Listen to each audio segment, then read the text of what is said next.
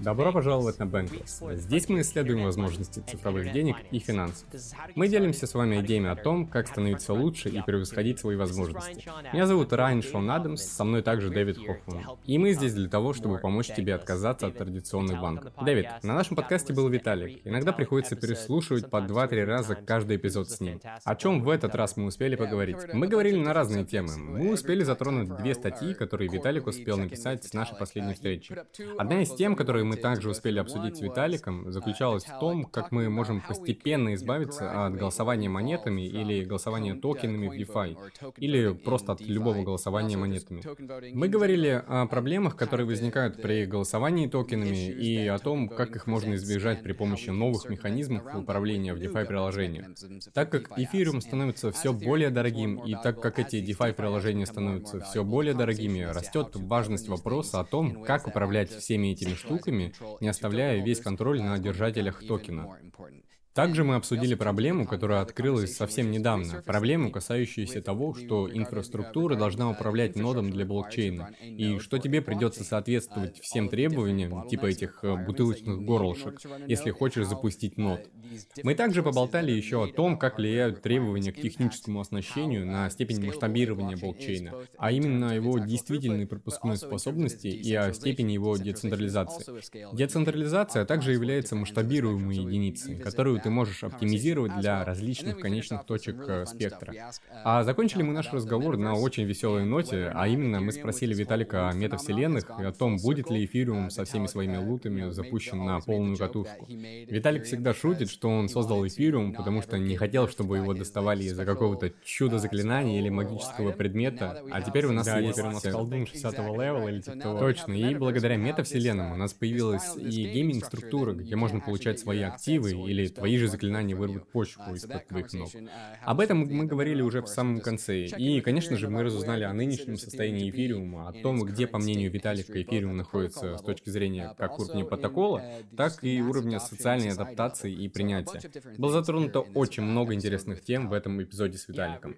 Да, и это очень актуальные темы. Например, первый вопрос актуален, потому что сейчас все держится на голосовании монетами. Мы также все время говорим о децентрализованном управлении, но двигаемся ли мы действительно по направлению к нему? Второй вопрос актуален, так как у нас в распоряжении есть все эти высокопроизводительные блокчейны. Дэвид, мы с тобой прямо ударились в рассуждение, немного вроде даже поспорили, но в общем получилась прямо дискуссия по поводу Solana. Мы сравнивали такой высокопроизводительный блокчейн, как Solana с эфириумом. Благодаря тому мы задались еще одним важнейшим вопросом, насколько важно для пользователя возможность управлять нодом. Мы выяснили, что согласно принципам эфириума и самого Виталика, это очень важно, чтобы пользователи могли управлять нодом. Это нужно, чтобы не только элита контролировала всю систему, да? Это компромисс, на который приходится идти, если ты имеешь дело с блокчейном с высокой производительностью и пропускной способностью. И если ты не хочешь столкнуться с трудностями, потому что на обычном рынке всегда проще, когда цена растет, а люди хотят получать доступ к неограниченному пространству, чтобы совершать свои сделки. Ну и, конечно же, метавселенные. Это всегда очень интересная тема для разговора. Также как и нынешнее положение эфириума. Подписчики, мы очень рады снова приветствовать Виталия Бутерина на нашем подкасте. Он основатель эфириума, исследователь, чувак, который никогда не даст тебе бесплатный эфир в Твиттере. Это я вам точно говорю. Виталик, добро пожаловать на Bankless. Спасибо вам, рад здесь снова оказаться. Очень круто, что ты снова у нас в гостях. Мне кажется, это отличная возможность для нас поговорить с тобой и понять, о чем ты сейчас думаешь, то есть э, просто свободно поболтать. Когда ты был у нас в гостях последний раз, мы говорили о законности. Это было в мае, и с того момента прошло уже три месяца. Три месяца — это очень долгий период для крипты, он равняется где-то трем годам в обычном мире. С тех пор мы достигли новых высот, появились новые спорные вопросы, новые мнения. Ты написал огромное количество постов, и мы хотим поговорить о них настолько подробно, насколько возможно. Как мне кажется, в этот раз главной темой нашего разговора станет проблема, которая уже занимает все ведущие умы криптосообщества, и, возможно, и твой ум тоже, потому что ты об этом писал. Я говорю о проблеме управления. Мы прочитали твою статью об отказе от голосования монетами, и сейчас я попробую ее кратко описать. В целом, после того, как ты ее прочитал, тебе кажется, что голосование монетами – полный отстой, и ты начинаешь думать, что сообщество не должно останавливаться на этом как на единственном решении. Начинает казаться, что вместо этого мы должны искать протокол децентрализованного управления, который будет гораздо лучше. Пожалуй, с этого и начнем. Мы хотим услышать твое мнение насчет этого. Говоря о децентрализованном управлении, как ты думаешь, это вообще реально? Или это что-то вроде нашей мечты, к исполнению которой мы можем только стремиться? Ну, я считаю, что мы точно можем получить управление, которое будет э, намного более децентрализованно, чем то, что люди называют централизованной организацией. Конечно, остается вопрос, какой степени децентрализации мы сможем достичь. Это очень сложный вопрос, но в то же время он очень занимательный. Проблема также заключается в том, какие uh, преимущества мы можем получить от такого вида децентрализации. Um, Но все-таки, несмотря ни на что, я считаю, что этот эксперимент стоит того, Um, особенно если учесть, что вся стоимость, законность и uh, нейтралитет блокчейна, состоящего из децентрализованных платформ, а, зависит от того, насколько эти платформы заслуживают доверия. Мы уже об этом говорили. Платформе очень тяжело доказать, что она заслуживает доверия и может может быть полезной, если за всем управлением и принятием решений в ней стоит небольшая группа людей. Создавать новые формы управления, которые не будут зависеть от решения небольших групп людей, сейчас э, очень важно. И на то есть множество причин. В то же время голосование держателей монет — это далеко не единственный способ управления. Когда мы говорим об управлении, мы не можем обойти стороной его направления и цели, которые это управление преследует. В своей статье ты сопоставил различия между, ну или просто упомянул о различиях между общественным и частным благом. У нас есть все эти DeFi-приложения, вся эта финансовая инфраструктура и весь эфириум в целом, и здесь сам собой напрашивается вопрос о том, на кого все это управление в этих системах на самом деле работает. Одним из возможных ответов на этот вопрос можно считать то, что управляющие системы MakerDAO осуществляют это управление, чтобы дать приоритет и поддержать MKR токен среди прочих э, похожих штук. Или еще одним ответом может быть, что МКР — это токен, который используется, чтобы направить приложение MakerDAO в правильное русло, чтобы они могли стать самым лучшим финансовым сервисом на эфириуме и улучшить жизнь пользователей. И если подумать об управлении, то как ты думаешь, для кого в первую очередь оно существует, э, если учитывать все вещи, которыми мы сейчас управляем? Я думаю, что различия между управлением в пользу держателей и управлением в пользу пользователей играют сейчас очень важную роль. Особенно в случае с платформами, которые содержат то, что я называю внутренним капиталом. Например, в контрактах MakerDAO закреплено много эфира. Ну, в принципе, вы можете представить себе мир, где, скажем, например, токен RAI стабильно развивается, продолжает набирать обороты.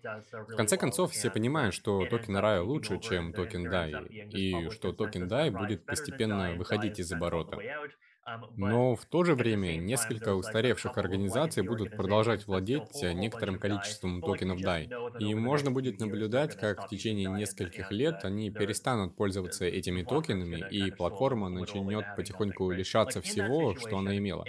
В этой ситуации, если ты держатель МКР токена и чувствуешь, что здесь больше нет каких-то долгосрочных перспектив, то абсолютно точно ты, исходя из своих долгосрочных интересов, будешь голосовать типа «Окей, ребят, давайте просто расхватаем весь эфир, который закреплен в залоге, и распространим его среди всех МКР-держателей и кинем всех этих да-держателей.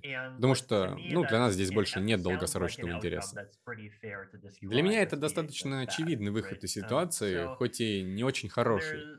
Я думаю, во многих случаях существует согласованность между держателями токена и пользователями, но также во многих случаях этой согласованности может и не быть. Например, случается так, что платформа пытается что-то дать пользователям и рассчитывает на их поддержку, а пользователи надеются, что управление в таком случае будет э, удовлетворять их потребности, даже если это и выходит за рамки интереса держателей токена. И иногда участники сообщества правительство или даже создатели проекта обладают какими-то своими личными ценностями, которые выходят за рамки интересов держателей токена.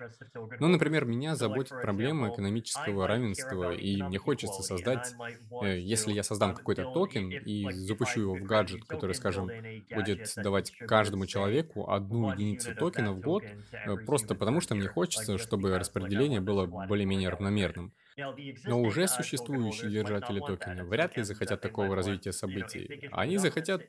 Но если они контролируют управление, то с его помощью они просто могут задавить эту идею, просто запретив регистрацию для новых людей. Вот еще один пример, где преследуется цель, для достижения которой используются механизмы управления. При этом достижение этой цели не очень соотносится с интересом любого конкретного держателя токена. Еще одна проблема заключается в том, что Держатели токенов обычно не ограничиваются каким-то одним токеном. Они держат токены различных проектов. Часто получается так, что из держателей токена делают представители сообщества, а во многих проектах одинаковые держатели токена. Есть большие инвестиционные фонды, большое количество различных проектов, и в конце концов получается, что в твоем проекте нет ничего особенного, и что у тебя нет сообществ с разными ценностями, пытающихся различными способами достичь каких-то своих целей. Всегда есть риск э, стратегической гомогенизации, если мы не допускаем открытых пользователей к управлению. Я привел только несколько примеров, показывающих, насколько важно понимать, что, чтобы заработать денег, управление зачастую пытается делать со своим токеном нечто отличающееся от желаний потенциальных держателей.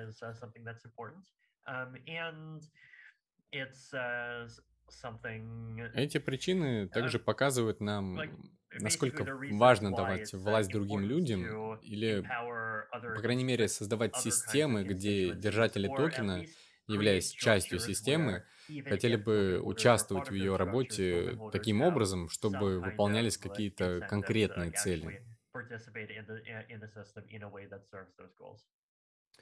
Виталик, когда ты писал свою статью, я аргументировал, почему голосование токенами отстой и почему нам нужно создать более сильный и стабильный механизм управления. На кого ты пытался... Ну, сначала, наверное, стоит заявить, что без каких-то субъективных оценок здесь не обошлось, потому что ты написал эту статью, считая, что управление должно стать более сложным и инклюзивным. То есть, э, когда ты писал эту статью, чье внимание ты хотел привлечь к управлению? Чего ты хотел добиться, поднимая этот вопрос? Ну, этот вопрос не начал впервые обсуждаться после моего поста. Я давно пишу эти посты. Первые были, кажется, про тайные заговоры и проблемы с координацией еще в 17 и 18 годах. То есть по поводу управления, где я критиковал все, что тогда происходило, и то, что EOC экосистем давал всем взятки. То есть я уже давно пытаюсь донести эту идею, и, конечно же, я чувствовал, что хочу выразить ее еще более четко и просто в одном из своих э, блокпостов, где вся суть поста может поместиться в его заголовке. Почему я так решил? Потому что последние полтора года мы видим, как появилось огромное количество всевозможных DeFi протоколов и DAO.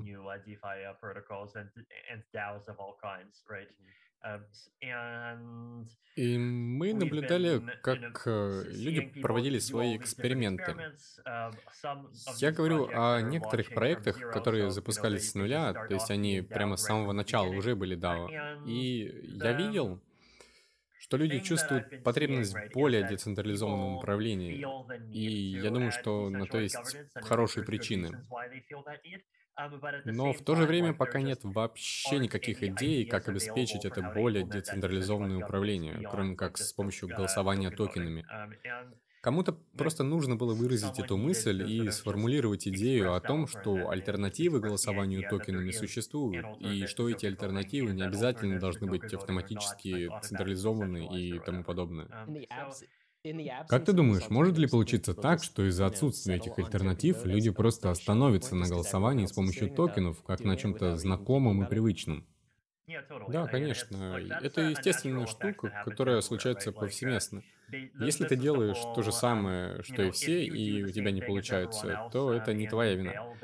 Но если ты пытаешься делать то, что отличается от того, что делают другие, и у тебя не получается, то все кричат на тебя и тебя увольняют. Мы очень часто сталкиваемся с этой проблемой в разных сферах. Даже, например, у нас есть 206 э, разных стран, но у нас точно нет 206 разных подходов к политике и серьезным проблемам. А нам бы очень пригодилась э, разнообразность и вариативность. Поэтому, да, я, я буду um, сильно обеспокоен, если альтернативы голосованию монетам не будет выражены, хотя бы как-то на словах, uh, и все по умолчанию становятся на голосовании монетами, и через пять лет нам так или иначе снова придется поднимать этот вопрос. И нам придется снова поднять этот вопрос, потому что голосование монетами уже будет так или иначе встроено во все DAO. Поэтому воплотить в жизнь то, о чем я говорю, будет сложнее. Раньше люди в кругах продаж Enterprise говорили, что никогда никого не уволят за покупку IBM. Типа, очень сложно запустить туда свой продукт, потому что если ты покупаешь IBM, то ты просто повторишь то, что делают все. Виталик, я бы с удовольствием углубился сейчас в более насущные детали этой проблемы, но уже пора заканчивать нашу вводную часть. Напоследок задам тебе один вопрос. Недавно я спорил с биткоин-максималистом, ну, как бы он себя так описывает, и одно из его недовольств по поводу эфириума и Proof of Stake заключалось в том, что Proof of Stake определяет стоимость токена эфириума намного более выраженно, чем это происходит в Proof of Work. В общем, картинка эфириума от этого биткоинера основывается на том, что эфириум — это не общественный ресурс, а некая частная экономика с частными продуктами, которыми обеспечиваются только держатели эфира. Что скажешь по этому поводу? А разве мы не можем сказать то же самое о биткоине? Биткоин даже еще сильнее закреплен в этом биткоин-блокчейне, чем эфириум в блокчейне эфириума. Ну, типа в блокчейне эфириума, окей, хорошо, тебе надо заплатить взносы на EIP 1559 в эфире, но в блокчейне биткоина, биткоин это буквально единственная валюта, на которой заключаются сделки, и да, то есть получается, что блокчейн биткоина существует для того, чтобы поддерживать биткоин, а следовательно и поддерживать экономический интерес уже существующих держателей биткоина. Неужели это не дает этим двум валютам быть общественным благом? В общем, я думаю, что общий доступ — это всегда нечто более сложное, и здесь нельзя все делить на белое и черное. Мне кажется, что в мире очень мало вещей являются по-настоящему общественными благами. Возьмем, например, национальное правительство. Они очень любят заявлять, что, цитирую, «Мы полностью публичны, мы общественный сектор, и, в отличие от частных организаций, которые заботятся только о своих интересах, мы представляем интересы всего общества». Но в реальности получается так, что мы живем в сложно устроенном мире, и действительно ли, например, американское правительство представляет интересы, скажем, общества в Афганистане? Понимаешь? То есть почти все, что сейчас существует в мире, находится на спектре где-то между двумя точками, чем-то существующим только для одного человека и чем-то доступным для всего мира. Некоторые штуки очень близки к тому, чтобы быть доступными для всего мира, но некоторые очень далеки от этого, а некоторые даже еще дальше. Думаю, что в случае с криптовалютами действительно правда, что пользование ими, что их распределение действительно неравномерно. Это довольно-таки насущная проблема, потому что было бы лучше, конечно, если бы пользование криптовалютами стало бы более распространенным явлением. В то же время я считаю, что эфириум сделал гораздо больше, чем другие криптовалюты. Не знаю, читали ли вы мою недавнюю статью о неравенстве об индексе Gen-In? Э, на одной из таблиц в этой статье в процентах было показано существующее количество частных пресейл инвесторов на всех блокчейнах. Эфир и Космос, кажется, были единственными, кто выглядел там более-менее прилично, а все остальные выглядели совершенно мрачно. Да, это, конечно, проблема. Итак, э, это был эфир, и Э, это не был... А, о, космос. А еще посмотрите, Тесла тоже неплохо выглядит, да? Cardano тоже ничего. Что касается EOC, не знаю, в случае с EOC там вроде бы было много обвинений в фиктивном трейдинге во время продаж. Поэтому я не знаю, не уверен, то, что в цифрах 10% настоящие. Посмотрите на таблицу, и вы увидите, какие из блокчейнов... Э, ну, посмотрите, на какой из этих блокчейнов, если эфириум завтра исчезнет, э, вы бы могли комфортно перейти. Что касается держателей монет, э, это серьезный аспект, но все-таки стоит э, также учитывать, что блокчейн создан не для того, чтобы давать власть держателям монет, а для того, чтобы давать власть пользователям. То есть э, люди должны получать благо, используя эти блокчейны, а возможность использовать эфириум является, как мне кажется, доступной по всему миру. У нас, правда, есть люди из э, всевозможных уголков нашей планеты, которые получают прибыль, создавая что-то на эфириуме. Они создают различные приложения, которые затем взаимодействуют между собой и заставляют людей ими пользоваться. Да, конечно, эфириум — это не идеальная система, но все остальное, что может э, считаться общественным, э, тоже далеко не идеально. Достичь какого-то идеала в целом нереально, но мы можем все время становиться лучше и лучше. Да, понятно, что совершенно идеальными мы не станем, и мы можем только развиваться. Но все равно, чем децентрализованное управление лучше? Некоторые люди могут сказать, эй, зачем нам все эти трудности? У нас ведь уже есть голосование акционеров э, в корпорациях, а централизованное правительство более-менее справляется со своей задачей. Я помню, что в начале своей статьи ты говорил о том, что блокчейн-движение вшиты киберпанк-установки — направленные на минимизирование принуждения и увеличение координации с минимальным давлением в сфере частной собственности и рынков. Учитывая все эти установки, можешь ли ты сказать, что э, Почему децентрализованное управление настолько важно? Э, в статье ты писал о надежном нейтралитете. Можно ли считать, что здесь важную роль играют законность и социальное масштабирование? То есть, типа, когда у тебя есть децентрализованное управление, ты можешь подключать больше людей и, соответственно, получать больше пользователей. Это и есть причина, по которой ты поднял этот вопрос? Но это неплохая точка зрения. А вот тебе еще одна причина. Пользователи хотят системы, в которых управление не может легко и непрежденно их кинуть. Если мы посмотрим на Facebook или Twitter или другие централизованные компании, то эти ситуации случаются там постоянно. Есть стартап-экосистемы, которые строятся на базе API Facebook или Twitter и создают там что-то интересное. Но как только они становятся довольно-таки большими, сам Facebook начинает их тормозить и говорить, так, либо мы покупаем вашу компанию, на которую вы потратили годы усердного труда за 500 тысяч долларов, или завтра мы отрубим вам ваше API и сами построим нечто подобное.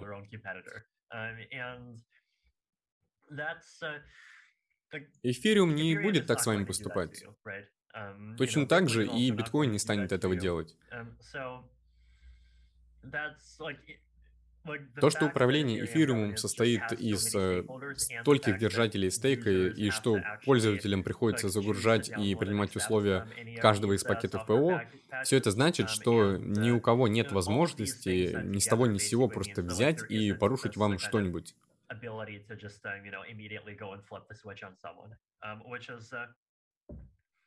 Мне кажется, это важно. Это то, что может заставлять людей чувствовать себя более комфортно при создании приложений на эфириуме, чем если бы они делали это на какой-либо другой платформе, контролируемой единственной компанией.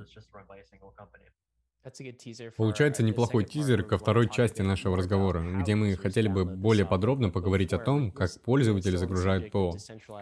Но раз мы уже говорим о децентрализованном управлении, то мне любопытно, что будут делать люди, которые не уверены, какие решения нужно принимать в блокчейн-системе или в приложениях DeFi.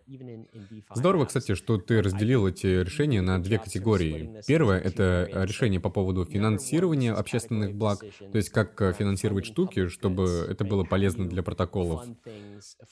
А вторая категория — это апгрейды и разработки. То есть, если нужно провести какой-то апгрейд, кто принимает решение, какими фичами надо заняться или как этот апгрейд провести?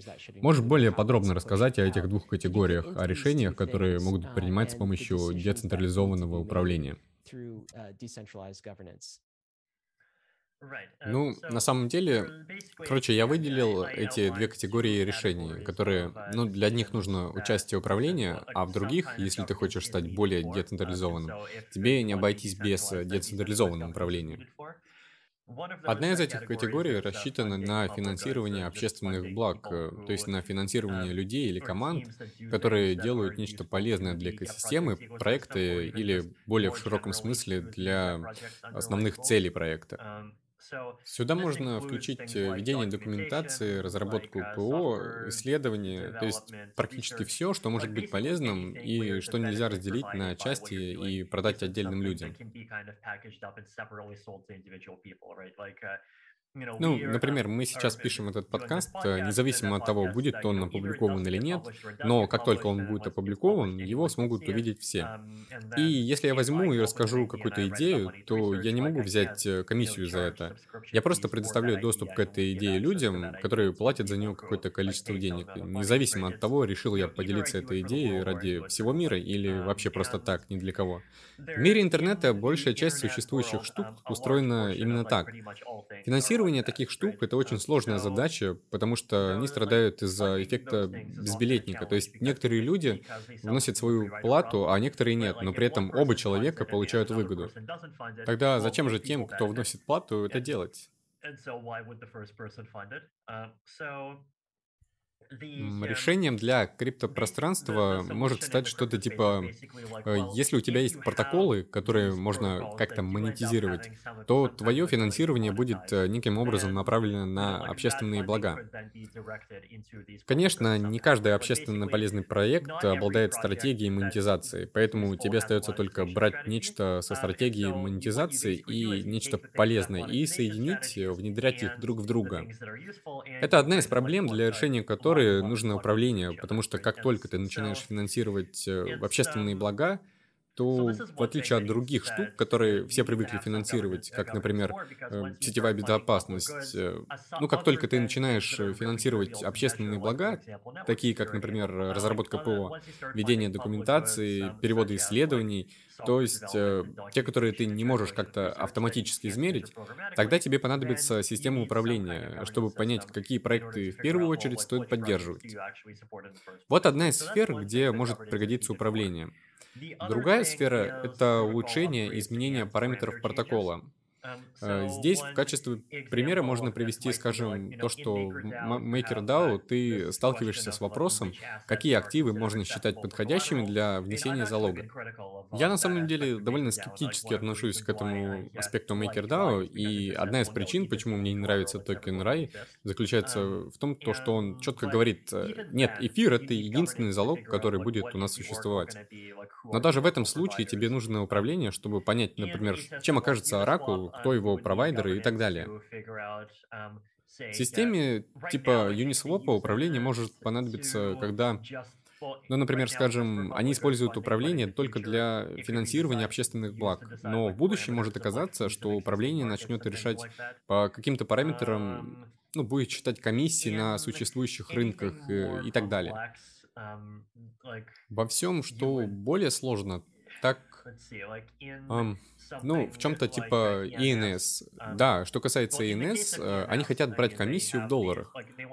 Но в таком случае, что случится, um, если в общем, будут ли они брать комиссию в каком-то определенном стейблкоине? Что они будут делать, если этот стейблкоин исчезнет? Нужно ли им будет переключаться на другой стейбл? Вот такие решения им придется принимать. А еще есть улучшение протоколов в более широком смысле. Что будет, если появится абсолютно новая версия протокола, и им захочется сменить существующий протокол на более новый? При этом, чтобы пользователям не нужно было вручную перемещать все, что они до этого делали. Это тоже важная проблема. То есть речь идет уже о каких-то важных решениях, да? Даже если мы говорим всего лишь о 10% ежегодного выпуска эфира, то это сотни миллионов долларов. И принятие управления решения, куда направить этот фонд, это финансирование, это довольно-таки серьезная власть. У многих DAO есть фонды в миллиарды долларов, и принятие решения, куда направить этот капитал, тоже является мощным рычагом власти. То есть сейчас мы говорим об очень высоких ставках. Ситуация уже не так, как когда крипта только появилась, речь шла о каких-то смешных деньгах. То есть сейчас мы говорим о настоящих системах, высоких ставках, большом количестве пользователей и миллиардах долларов. Да, конечно. Говоря о изменениях протокола, я также хотел сказать, что иногда ты можешь даже не понимать, что тебе нужен апгрейд, но все-таки ты в конце концов к этому апгрейду приходишь. Пример этого может быть, ну, например, RAI. Это стейблкоин проект. Они действительно настроены на снижение роли управления, и они говорят, у нас есть закрепленная формула, мы будем обеспечивать стабильность цены в соответствии с долларом США при помощи механизма с небольшими колебаниями, чтобы получить э, корректируемую процентную ставку, и все. Но что будет, если, скажем, через 20 лет э, доллар США обвалится? Конечно, биткоин-максималисты используют этот факт для аргументирования своей критики, потому что это точно произойдет, и в то же время я бы и сам сказал, что это точно произойдет. В общем, если доллар США обрушится через 20 лет, то держатели рай вряд ли захотят получить его, потому что доллар США будет увеличиваться одну неделю со скоростью 10 тысяч процентов, а на следующую уже со скоростью 40 тысяч процентов. И чтобы рай смог продолжить свое существование в этом мире в виде полезного продукта, ему придется принять решение сказать, типа, мы нарушаем наши первичные социальные контракты, и вместо того, чтобы закрепляться на долларе США, мы выберем какой-либо другой национальный фиат, который каким-то образом будет оставаться стабильным. Либо, возможно, сделаем свой собственный индекс потребительских цен и будем закрепляться на нем. И в такой экстремальной ситуации управлению придется принимать то или иное решение. Um, Но как это сделать правильно, э, еще uh, один из сложных вопросов. Uh, Но вообще для таких ситуаций было бы полезно создать э, децентрализованное управление. Именно децентрализованное, потому что в ситуации, когда тебе нужно большое количество разных участников, ты um, согласишься на такой выход, э, чтобы все-таки принять какое-то важное решение. Но ты не можешь быть на 100% уверен, что если возникнет чрезвычайная ситуация, это решение поможет тебе ее избежать. А что если вообще ничего экстренного не происходит, и кто-то просто говорит, «Эй, ребят, вам надо просто перестать закрепляться на долларе США, лучше возьмите для этого какой-нибудь э, тупой индекс, э, типа Emporium Боба 4255». И даже если получится подкупить всех инсайдеров, э, все остальные все равно скажут, какого хрена? То есть этого не будет, понимаете? Вот вам еще один хороший пример, где нужно управление. Но децентрализованное управление все равно будет более эффективным, чем управление, которое контролируется какой-либо централизованной командой. Из-за того, что управление осуществляется централизованной командой, эта команда может... Э, ну, некоторые фичи создавались э, только для чрезвычайных случаев, но ведь именно централизованная команда решает, насколько ситуация чрезвычайна. Из-за этого страдает наша с вами безопасность. Каждая новая технология, которую создает человек, привносит что-то новое в нашу жизнь. И, как мы с вами знаем, блокчейны и криптоэкономические системы — это технологии координации. Они дают нам новые инструменты для координации и позволяют с ними экспериментировать. Какие инструменты управления или децентрализованного управления дал нам, в частности, такой блокчейн, как Эфириум? Какие новые механизмы управления у нас появились? Mm, ну, в случае с эфириумом можно сказать, например, о широкомасштабном голосовании. Конечно, эта функция есть и на других блокчейнах, но в нашем широкомасштабном голосовании результат можно проверить. То есть э, результат внедрен в проведение голосования, поэтому тебе не нужно доверять кому-то проверять полученный результат. Такой схемой легко пользоваться. Можно даже использовать э, для этого что-то типа MCI-адресов, так как э, проект все время развивается и, и делает голосование более безопасным и честным. Вот первое, что можно сделать. Второе — это голосование с более сложными алгоритмами, например, квадратичное голосование, вроде парно ограниченного голосования с квадратичной координацией и других замысловатых типов голосования. Можно также... Ну, еще довольно-таки понятно, почему для блокчейнов проходит квадратичное голосование. Потому что квадратичное голосование изначально включает в себя внесение платежей за участие в этом голосовании. А в блокчейнах, э, как-то так получилось, э, уже есть встроенные платежные платформы. Еще можно пользоваться механизмами, которые основываются на смешении рыночных и демократических механизмов. Э, например, ретроактивное финансирование общественных благ. И я, кстати, с недавних пор фанат этого механизма. То есть э, у тебя есть основанное на голосовании DAO, которое финансирует общественные блага задним числом.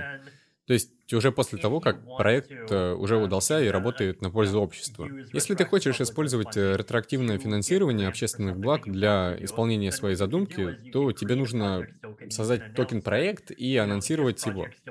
Если в этом проекте будет э, отражаться близкая мне идея, то я буду майнить этот токен для своей команды и для людей, которые также вносят свой вклад в осуществление задуманного.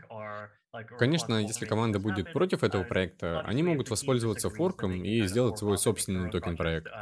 А еще для обеспечения команды стартовым капиталом я могу продать некоторые из токен-проектов э, заинтересованным людям.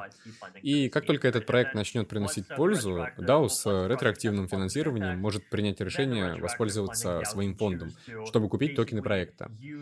Тогда все, кто участвовал в создании проекта, и те, кто до этого купил его токены, чтобы изначально обеспечить стартовый капитал, получит свою прибыль. В этом случае для финансирования проекта используется демократический механизм, позволяющий получить э, ретроактивное финансирование на конечном этапе реализации проекта. Есть также и рыночные механизмы, позволяющие обеспечивать финансирование на конечном этапе проекта и показывающие в стартовый капитал, каких проектов стоит вложиться. Получается, что мы имеем дело со смесью рыночных механизмов и механизмов голосования, и я думаю, что эта смесь отлично реализуется в блокчейнах. Ну, у нас вообще много всяких механизмов. Да, это похоже на те решения, которые ты предлагаешь в конце своей статьи. Там речь идет о том, какими способами, помимо голосования монетами, можно реализовать управление в приложениях. Uh, ты также писал о рисках, связанных с голосованием монетами. Сейчас мне хочется досконально в этом разобраться. Просто, допустим, после прихода биткоина, а затем и эфириума, стали ли приложения управляться подобно им? Может быть, управление там вообще отсутствует? Или можно назвать его внечайновым управлением? Не знаю, это интересно, потому что это не очень соотносится с... Даже не знаю, есть ли у этого названия, которое было бы для людей понятным. Ну, типа, что такое вообще блокчейн управление? Мы знаем, что такое демократия, знаем, что такое автократия и теократия и так далее. Мы знаем, что такое голосование акционеров в корпорациях. Но что из себя представляет управление биткоина и эфириума? Назвал бы ты это отсутствием управления или неким грубым консенсусом во внечейном управлении? По каким особенностям это управление оценивается? Ну, я писал пост на эту тему в 2018 году. Кажется, он назывался «Заметки о блокчейн-управлении». В этом посте я писал о том, что следует считать, что управление реализуется с помощью функции принятия решений. Это что-то вроде математической функции, которая обрабатывает данные, а также иногда и платежи от различных участников. То есть у нас есть какой-то код, который просчитывает возможные ходы, и какой-то из этих ходов будет в итоге реализован. Но ведь мы хотим получить от управления нечто большее, правильно? На самом деле управление в этих системах работает э, намного более хитрым образом. Происходит следующее. На самом нижнем уровне у нас есть система, где каждый может запускать любое ПО, которое захочет. Обычно все соглашаются друг с другом, но если некоторые не согласны с мнением большинства, то они могут воспользоваться форком и сделать что-то свое. Конечно, форк — это очень затратный и трудоемкий процесс, но если это единственная альтернатива, позволяющая избежать изменений, которые ты считаешь неприемлемыми, то ты пойдешь на это, да? Я говорю о самом нижнем слое, а теперь про слой повыше. Давайте возьмем нулевой слой и построим механизмы координации, чтобы обезопасить себя от самых опасных последствий этого нулевого уровня. Но при этом эти опасные последствия пока не происходят.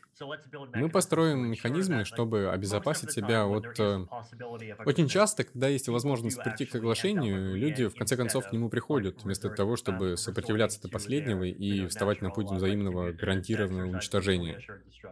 Um, uh, Мы стараемся прислушиваться к пожеланиям сообщества. Uh, э, у нас есть э, голосование главных разрабов, uh, есть неформальные виды показательного голосования монетами, э, есть скрытое голосование на гитхабе, есть просто разговоры. То есть существует очень много механизмов, которые помогают людям ориентироваться, примет ли сообщество какое-то новое предложение или нет. То есть на блокчейне у нас есть этот базовый уровень, где можно пользоваться форком и где можно условно выйти из игры. Это, конечно, важно. А на следующем уровне, получается, в основном реализуется идея грубого консенсуса со всеми этими разными социальными сигналами, которые позволяют но некоторые сигналы показывают, примет ли сообщество перемены или воспользуется форком, хоть э, он и является для базового уровня очень грубым решением. Мне вот интересно, есть эти два уровня. Может быть, э, ты захочешь описать и другие явления, но являются ли эти два уровня чем-то новым для членства? Это что-то новое, что раньше было невозможно в аналоговом мире? Я думаю, что в какой-то степени аналоговый мир тоже владеет этими функциями. Давайте возьмем, например, США. Допустим, выборы в 2020 году оказались еще более сумасшедшими, чем на самом деле, и скажем, что Верховный суд просто принял единогласное решение. А, да, давайте представим еще более сумасшедшую ситуацию. А, Верховный суд, а, ну, например, э, инопланетяне подкинули им наркотики, и суд принял э, единогласное решение, что, э, ну, я не знаю, кто там у нас достаточно поехавший, I don't know. Um, Ну что, типа, Ким Чен Ын должен стать президентом Соединенных Штатов Америки. Технически можно оспорить это решение с помощью законов. А, но ведь именно Верховный суд решает, что есть закон, и тогда... Ну, плюс я не очень уверен насчет деталей, кто там точно принимает решение, но инопланетяне могут накачать наркотиками судей, и для них решение сделать Ким Чен Ына президентом США будет крутой идеей. Поэтому, если твоя модель управления просто выполняет функцию принятия решений, то тогда все такие типа, эй, если закон гласит, что если эти люди говорят это, то решение должно быть исполнено. То есть э, всем американцам придется встать и поклоняться Ким Чен Ыну как новому президенту. Но если такое произойдет в реальности, то и демократы, и республиканцы выйдут на улицы и будут вместе протестовать, будут штурмовать здания и так далее. И те, из-за кого это произошло, кого накачали наркотиками инопланетяне, несмотря на их правовые полномочия, окажутся... Ну, надеюсь, что им повезет и их не будут вешать в прямом смысле слова, но они точно окажутся не в очень хорошем положении. Да даже в армии, если пришельцы подкинут генералу наркотики, то люди все равно будут протестовать. То есть э, исполнение решений не всегда должно беспрекословно работать. Ну да, это что-то типа революции. Так в реальном мире выглядит хардфорк. Да, точно. Вся соль заключается в том, что происходящее в управлении почти никогда не соответствует возможным последствиям, которые формально описаны с помощью некой математической репрезентации законодательной системы. Я думаю, что эта проблема дает о себе знать э, во многих случаях. В других сферах нашей жизни это, возможно, выражено не настолько беспрекословно и четко. Ну, например, кто решает, э, можно ли слову принимать э, форму метафоры? Городской словарь. Ага. Ну, ладно, или, например, если я начну использовать слово тогда вместо тогда. Многие скажут, что в школе так говорить не положено. Ну, не знаю, кажется, я не очень-то похож на парня, которому есть дело до этого мнения, поэтому я тогда с удовольствием использовал это слово. И сейчас, если кому-то это слово понравится, то что ж поделать, оно станет частью английского языка. То есть э, в обществе и во всех других сферах существует очень много концептов, основанных на идее грубого консенсуса. И мне кажется, что блокчейны особенно интересны интересны тем, что они, как мне кажется, нашли свое место где-то между функциями национального правительства и функциями языка. Я думаю, что корпорации склонны следовать э, взгляду о том, что управление — это реализация функции принятия решения. Нельзя допускать революции, поэтому пусть люди просто подают друг на друга в суд, э, суд будет выносить решения, и все будут их исполнять. Это, мне кажется, устроено не очень удачно, но в случае со страной такая система работает неплохо. В то же время, в очень сложных и чрезвычайных случаях нам не обойтись без дополнительного правового давления, определяющего наши дальнейшие действия.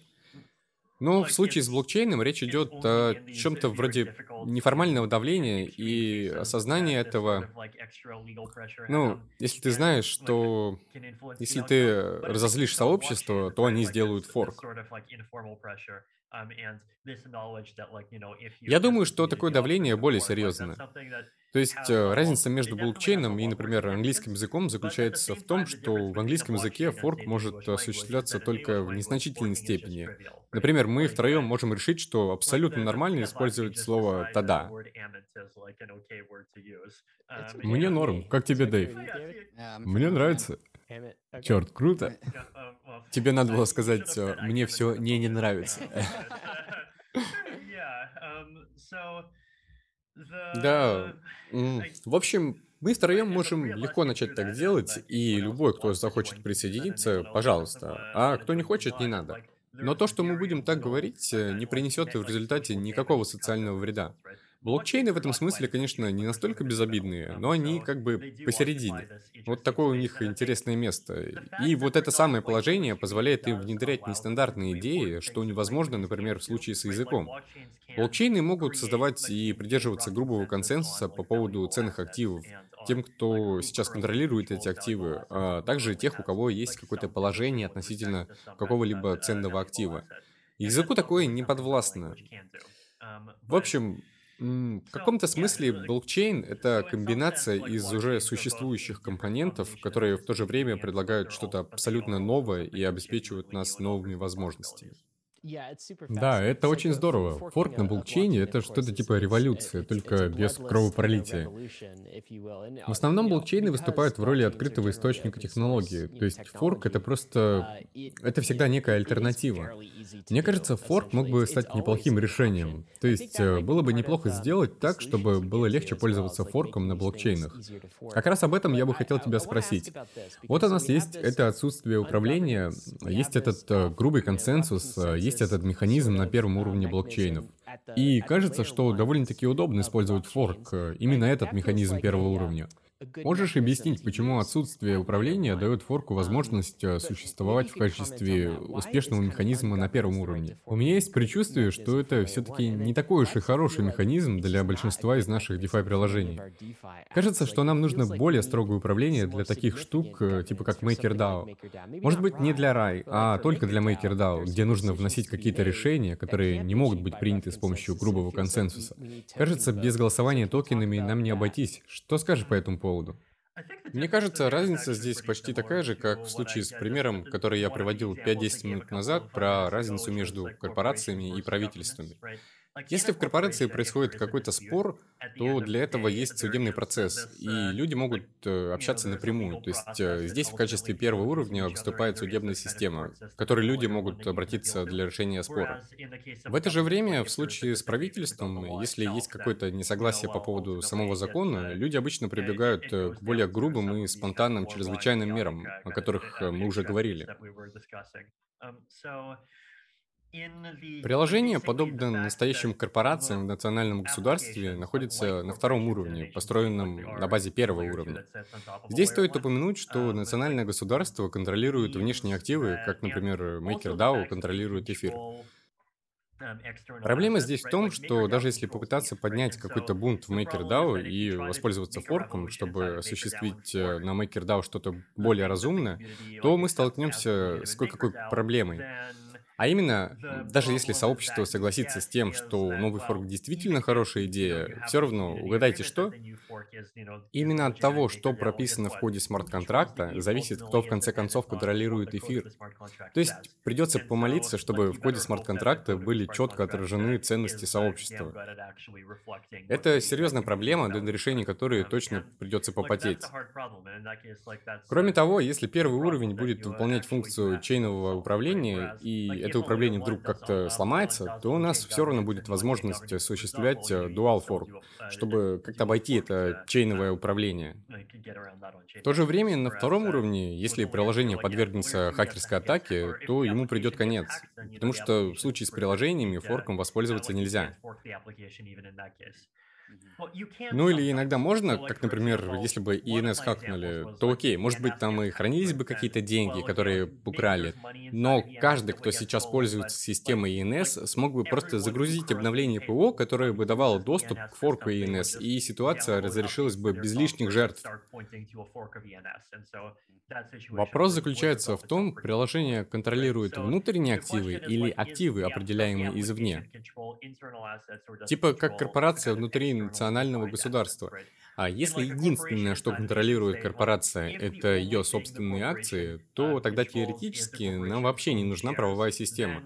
Потому что если будет какой-то спор, можно будет просто сделать форк корпорации, и этот форк будет обладать новыми акциями.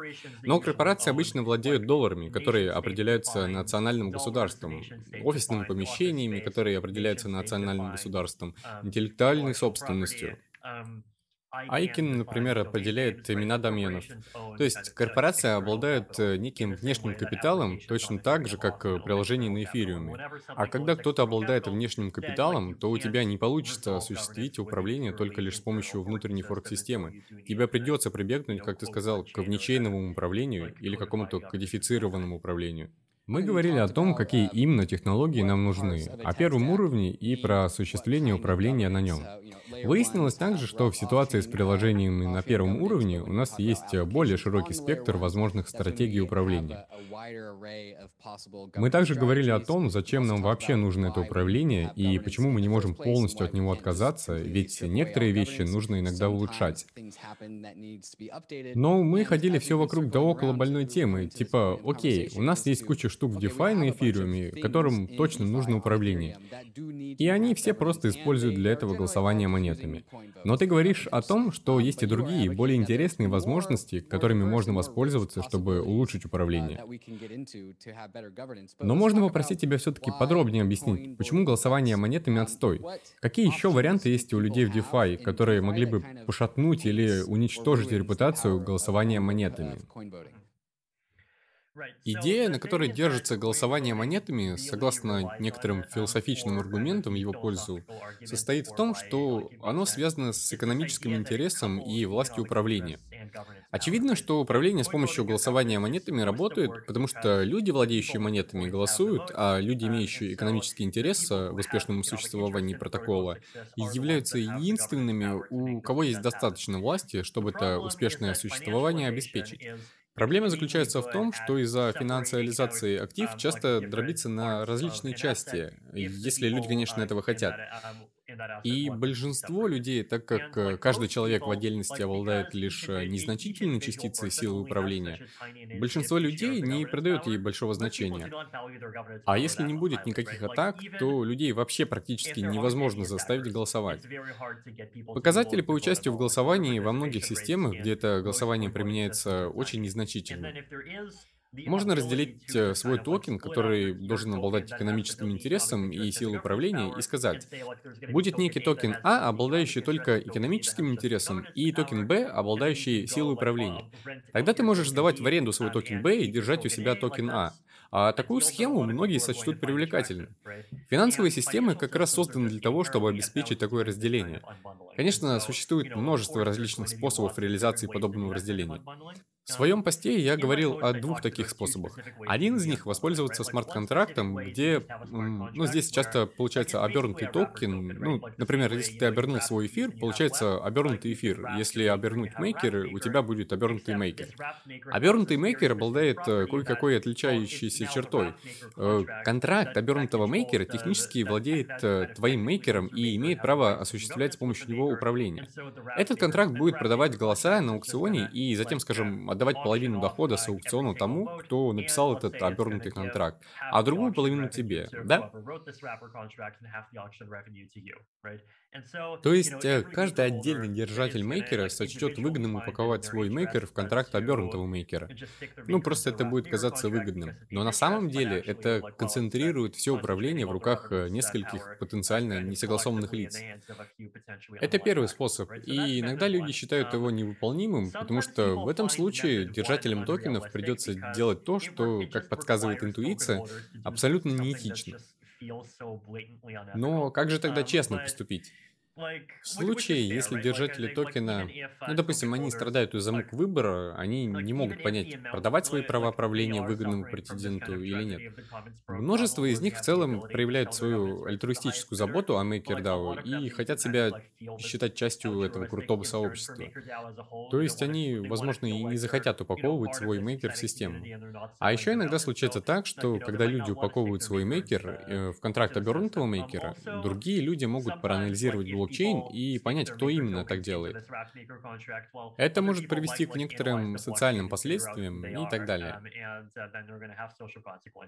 Вы, конечно, можете сказать, что в силу упомянутых причин серьезная атака кажется нереальной, но есть намного более хитрое, более точное управление и более хитрая атака, которая такая типа, хорошо, давайте используем DeFi протокол кредитования, да? Допустим, у меня есть несколько токенов Maker, и я могу, например, их использовать или одолжить некоторые из них и получить прибыль. И тогда, если я взломщик, который хочет участвовать в принятии некоторых управленческих решений, то я просто возьму огромную кучу эфира, упакую его в платформу клиентских данных, э, затем займу немного мейкера и использую его для того, чтобы провернуть в управлении то, что мне хочется.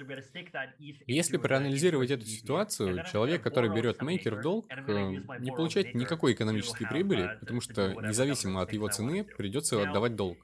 Человек, который занял мейкер, получает э, власть управления, а не экономическую прибыль. В то же время человек, который дает мейкер в долг, тот человек, который упаковал мейкер в систему кредитования DeFi, получает из этого свой процент прибыли.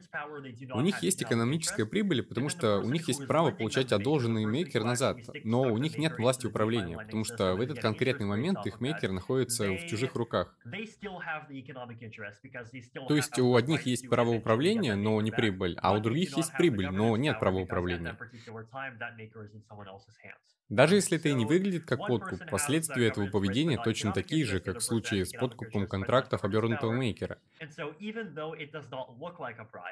Это децентрализованное взятничество. Есть также примеры централизованного де-факто процесса, который происходит уже сейчас. Например, множество людей хранят свои монеты на биржах. А если ты хранишь свои монеты на бирже, то эта биржа конкретно тебе предлагает э, взятку в виде сервисов, удобств, возможностей быстрой торговли и так далее. И в то же время сама биржа формально контролирует твои токены. То есть э, биржа может контролировать право управления. У тебя экономическая выгода, а у биржи право управления. Очень часто биржи говорят, ой, мы будем добрыми и либо вообще не будем участвовать в управлении, либо мы будем устраивать внутренние голосования среди наших пользователей, то есть э, мы будем передавать им право управления. Конечно, иногда биржи так и делают. Я говорю о случае с командой Tron, где оказалось, что Джастин Сан решил изменить ситуацию в свою пользу с помощью совместной работы с биржами и использования для голосования монеты, которые люди там хранили. То есть иногда подобные вещи все-таки случаются. Подводя итог, э, могу сказать, что благодаря всем этим разнообразным формам финансиализации и тому, что на DeFi и CeFi отлично получается дробить токены, даже несмотря на то, что система устроена для объединения права управления и экономической прибыли, они могут и не объясняться совсем. И как только система перестает объединять эти две штуки, управление превращается в опцион, и возможность принятия решения продается лучшему покупателю. От такого развития событий всем очень быстро станет тошно. Like that can start looking um, ugly very quickly. Uh, Звучит, как будто ты описываешь работу Конгресса. Похоже, но я, конечно, не уверен на все сто. Uh, да, есть некоторые проблемы, а еще, мне кажется, есть и другие проблемы, с которыми люди сталкиваются каждый uh, день. Я говорю о том, что киты контролируют голосование во многих системах. Может быть, ты поспоришь со мной, что это неплохая штука, потому что у них есть наибольший экономический потенциал. Но есть и случаи, когда я, конечно, не знаю всех подробностей, но, допустим, случается какой-то рейд на Uniswap, то есть преимущества начинают распределяться между друзьями и членами семьи. Например, особые Uniswap гранты выдаются своим людям, а не кому-то другому. Происходит и такое. И мне интересно, Видали, куда мы придем таким путем? Кажется, у нас есть две эти формы управления, которые активны и работают на блокчейнах, а именно грубый консенсус и возможность форка. А еще для всего остального, для всего уровня приложений, которые построены на криптовалютах, на эфириуме, у нас есть голосование монетами. И что нам дальше делать? Ты рассказал о некоторых возможных решениях, но может быть еще есть какие-нибудь? Может быть есть возможность сделать что-то вроде доказательства участия, где один участник будет иметь один голос? Может быть, э, стоит сначала централизовать проверку персональных данных? Как ты считаешь, есть ли еще какие-то решения, которые сообществу стоит рассмотреть? Но перед тем, как перейти к этим решениям, я хочу кое-что рассказать о ситуации с китами. Киты — это очень интересная штука, палка о двух концах. В статье я писал, что несмотря на экономическую теорию, согласно которой голосование монетами должно сломаться, управление голосованием монетами все еще не сломалось из-за того, что владение токенами большинства проектов очень централизировано. Если больше половины выпуска монет находится в руках 10 людей, и эти люди друг друга знают, то кто-то из них вряд ли станет предавать остальных, упаковывая их мейкер в контракты и получая 1% прибыли, да? Здесь на кону репутация вне чейна. Да, точно. И этот эффект внечейновой репутации очень силен, особенно потому, что существуют такие мужские клубы китов, которые контролируют большую часть выпуска монет на этих платформах. То есть получается, что в таком случае платформа находится в безопасности от внезапных атак э, частично из-за централизации. Но в то же время централизация также приносит свои риски. Например, что если в будущем появится решение запихнуть э, принудительную процедуру верификации в какое-то из приложений? Китай окажутся не против такого решения, потому что у них есть тесные связи с EFI, а они, в свою очередь, тоже хотят дружить с этими китами и регуляторами. Они все также беспокоятся и об институциональном внедрении, а институтам нужна система, в которой, цитирую, «не могут принимать участие неопознанные лица» ну и тому подобное. Поэтому да, очень легко может оказаться так, что маленькая группа китов начнет направлять процесс принятия решения в нужное им русло, не только внедрив, но и сделав процедуру верификации обязательной для использования платформы, в то время как остальная часть сообщества этого не хочет. Поэтому да, риск рассогласованности всегда идет рука об руку с централизованным голосованием монетами или с голосованием монетами, где учитывается количество твоих монет. Конечно же, нам нужно что-то получше, но в то же время мы понимаем, что нам нужно, чтобы это что-то получше было также защищено от атак. Что может быть лучше и защищено от атак? Да, скажи нам. Ну, я уже дал парочку идей. Одна из них, э, типа совместные Короче, что-то вроде идеи «один голос на одного человека». Я очень много говорю о Proof of Humanity. Это проект, где, если ты человек, то ты можешь создать свой профиль и получать за это NFT, в котором говорится «Эй, ты уникальный человек». Затем другие приложения могут подключиться к этой информации и сказать, например, «Эй, если ты уникальный человек, то ты можешь получать только одну долю права управления». Или «Если ты уникальный человек, то ты получаешь есть даже токен универсального базового дохода, некое пособие в монетах, выдаваемое каждому человеку раз в какой-то период времени. Вот и получается, что у нас есть такое формально демократическое управление по одному голосу на каждого человека. Um, Мое беспокойство по поводу идеи «один человек, один голос» э, заключается в том, что такой подход не um, отражает степень заинтересованности, которой обладают различные люди. В каждой из платформ есть люди, которые просто обязаны иметь в сто раз больше права голоса, чем все остальные, потому что такие люди просто в сто раз больше беспокоятся о проекте и проводят за его разработку в сто раз больше своего времени. С такими людьми тоже надо считаться, верно? В голосовании монетами это воплощается, но таким образом, что в итоге большую часть власти получают киты. Um, Я думаю, интересно было бы, если бы мы сделали квадратичные... Если использовать uh, Proof of Humanity, можно внедрить квадратичное управление монетами. Например, если у тебя есть некоторая сумма токенов, то тогда у тебя есть количество права управления, равное квадратному корню из суммы твоих токенов. Это был бы интересный гибрид, который дал бы нам лучшее, что мы имеем в этих двух мирах. В такой ситуации, чтобы избежать той финансиализации управления, о которой я говорил, нужно будет использовать что-то типа MIC-адресов или какие-то антизаговорческие устройства, чтобы у людей не было возможности продать свой голос, э, своего права управления другим людям. Над этим, кстати, уже работают, и это круто. Итак, это одна идея. И еще одна идея. Вместо того, чтобы управление обеспечивалось держателями токена, оно будет обеспечиваться теми, кого я называю держателями значков. А, это держатели чего-то вроде неподдающегося передаче токена, который дается участникам Дальше еще надо додумать. А, может быть, эти держатели будут в какой-то степени обеспечивать э, централизацию, и, возможно, придумается какой-нибудь механизм для этого, чтобы они менялись время от времени. Но нужно будет как-то выбрать хороших участников, которые смогут обеспечить э, важный вклад в управление. Такую схему можно использовать путем создания альтернативной палаты управления, которая будет, с одной стороны, в достаточной степени компетентна и предана проекту, а с другой, достаточно независимо от держателей токена. Такая схема должна будет обеспечивать контроль и баланс в случае, если управление держателей токена пойдет абсолютно неверным, сумасшедшим путем. Вот еще одна идея.